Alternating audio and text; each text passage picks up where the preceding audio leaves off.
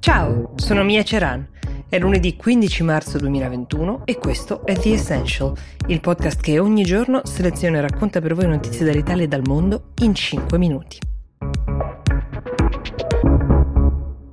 Se vi parlo di agenti di polizia che eccedono con la forza nel fermare e arginare i manifestanti in strada, forse Pensate al Myanmar, dove peraltro l'escalation di violenze e vittime continua a salire, oppure a Hong Kong. Difficilmente pensereste al Regno Unito, eppure sabato scorso Durante una veglia funebre, non una vera e propria manifestazione, la veglia si stava tenendo per una donna che è stata uccisa, Sarah Everard. La polizia ha giustificato le proprie azioni dicendo che doveva disperdere la folla di manifestanti, di persone, principalmente donne, che erano arrivate per la veglia per mantenere il distanziamento per il Covid. Però mh, ci sono delle immagini che potete trovare facilmente su internet dove si vede che effettivamente la polizia ha ecceduto con la brutalità, ha manettato alcune delle donne, fermate violentemente delle altre che stavano solo cercando di mettere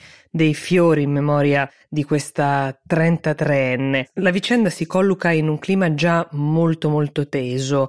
Uh, questa donna di 33 anni era prima stata dichiarata scomparsa agli inizi di marzo e poi è stata ritrovata brutalmente uccisa e l'indiziato principale in questo momento è un agente di Scotland Yard. La maggior parte delle persone alla veglia di sabato in memoria di Sara, come vi dicevo, erano donne.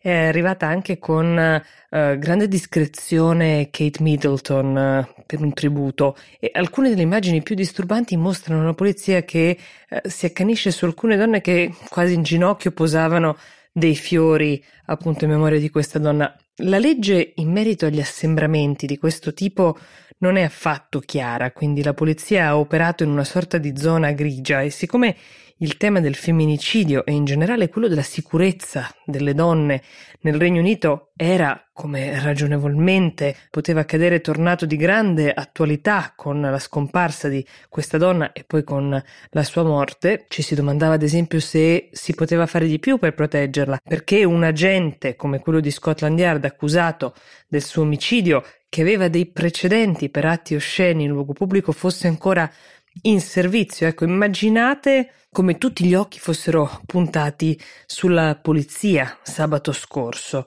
E ora la polemica continua a montare. Ci si domanda chi sia il responsabile o i responsabili di questa condotta della polizia, quali istruzioni siano state date agli agenti in merito a questo assembramento e su chi debba nel caso presentare le proprie dimissioni. Um, la principale indiziata è Cressida Dick. Cressida Dick è a capo della polizia metropolitana di Londra. Ora è molto difficile gestire manifestazioni, uh, lo abbiamo visto anche in casi in cui ovviamente il tutto si faceva molto più concitato, come durante le proteste del Black Lives Matter in America. Quando le cose vanno bene, nessuno menziona l'attività della polizia, eppure dietro c'è una strategia, una strategia per disperdere eventuali assembramenti, per cercare di gestire le tensioni laddove insorgono, rispondere o meno alle provocazioni, che in questo caso pare che ovviamente non ci siano stati. Il paradosso di tutta questa situazione è che Cressida Dick, che attualmente non sembra avere intenzione di rassegnare le dimissioni, ma che è la persona più sotto pressione in questo momento, era stata la prima donna a ricoprire il ruolo di capo della Polizia Metropolitana di Londra.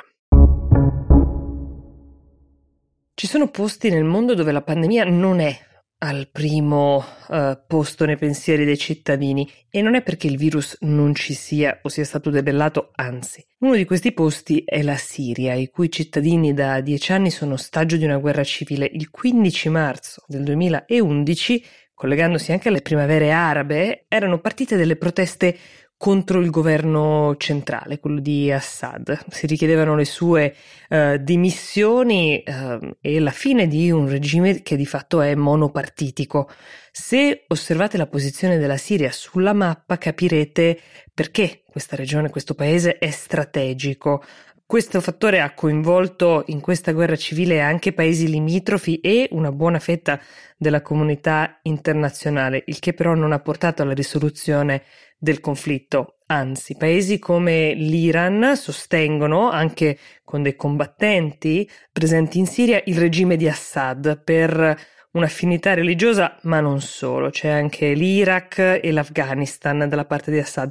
A sostenere i ribelli invece ci sono Turchia, Arabia Saudita, Qatar e su scala ancora più alta si sono sbilanciate in favore dei ribelli anche con degli interventi più volte Francia, Regno Unito, Stati Uniti, mentre la Cina e la Russia sono due tra gli alleati più potenti di Assad. Questo per darvi un quadro dello scacchiere internazionale, come si suol dire, però in mezzo, nel quotidiano, tra uccisioni, torture, bombe, ci sono le persone, come sempre accade. Più di 10 milioni di siriani hanno dovuto lasciare la propria casa, molti si sono rifugiati nei paesi limitrofi, Libano, Turchia, però quasi 7 milioni sono sfollati nel proprio stesso paese. Questi dati ce li fornisce l'agenzia ONU per i rifugiati, che è l'UNHCR. Complessivamente nel paese il 90% dei cittadini è in condizioni di povertà. Capite perché di fronte a questa situazione anche pensare ad arginare il Covid sembra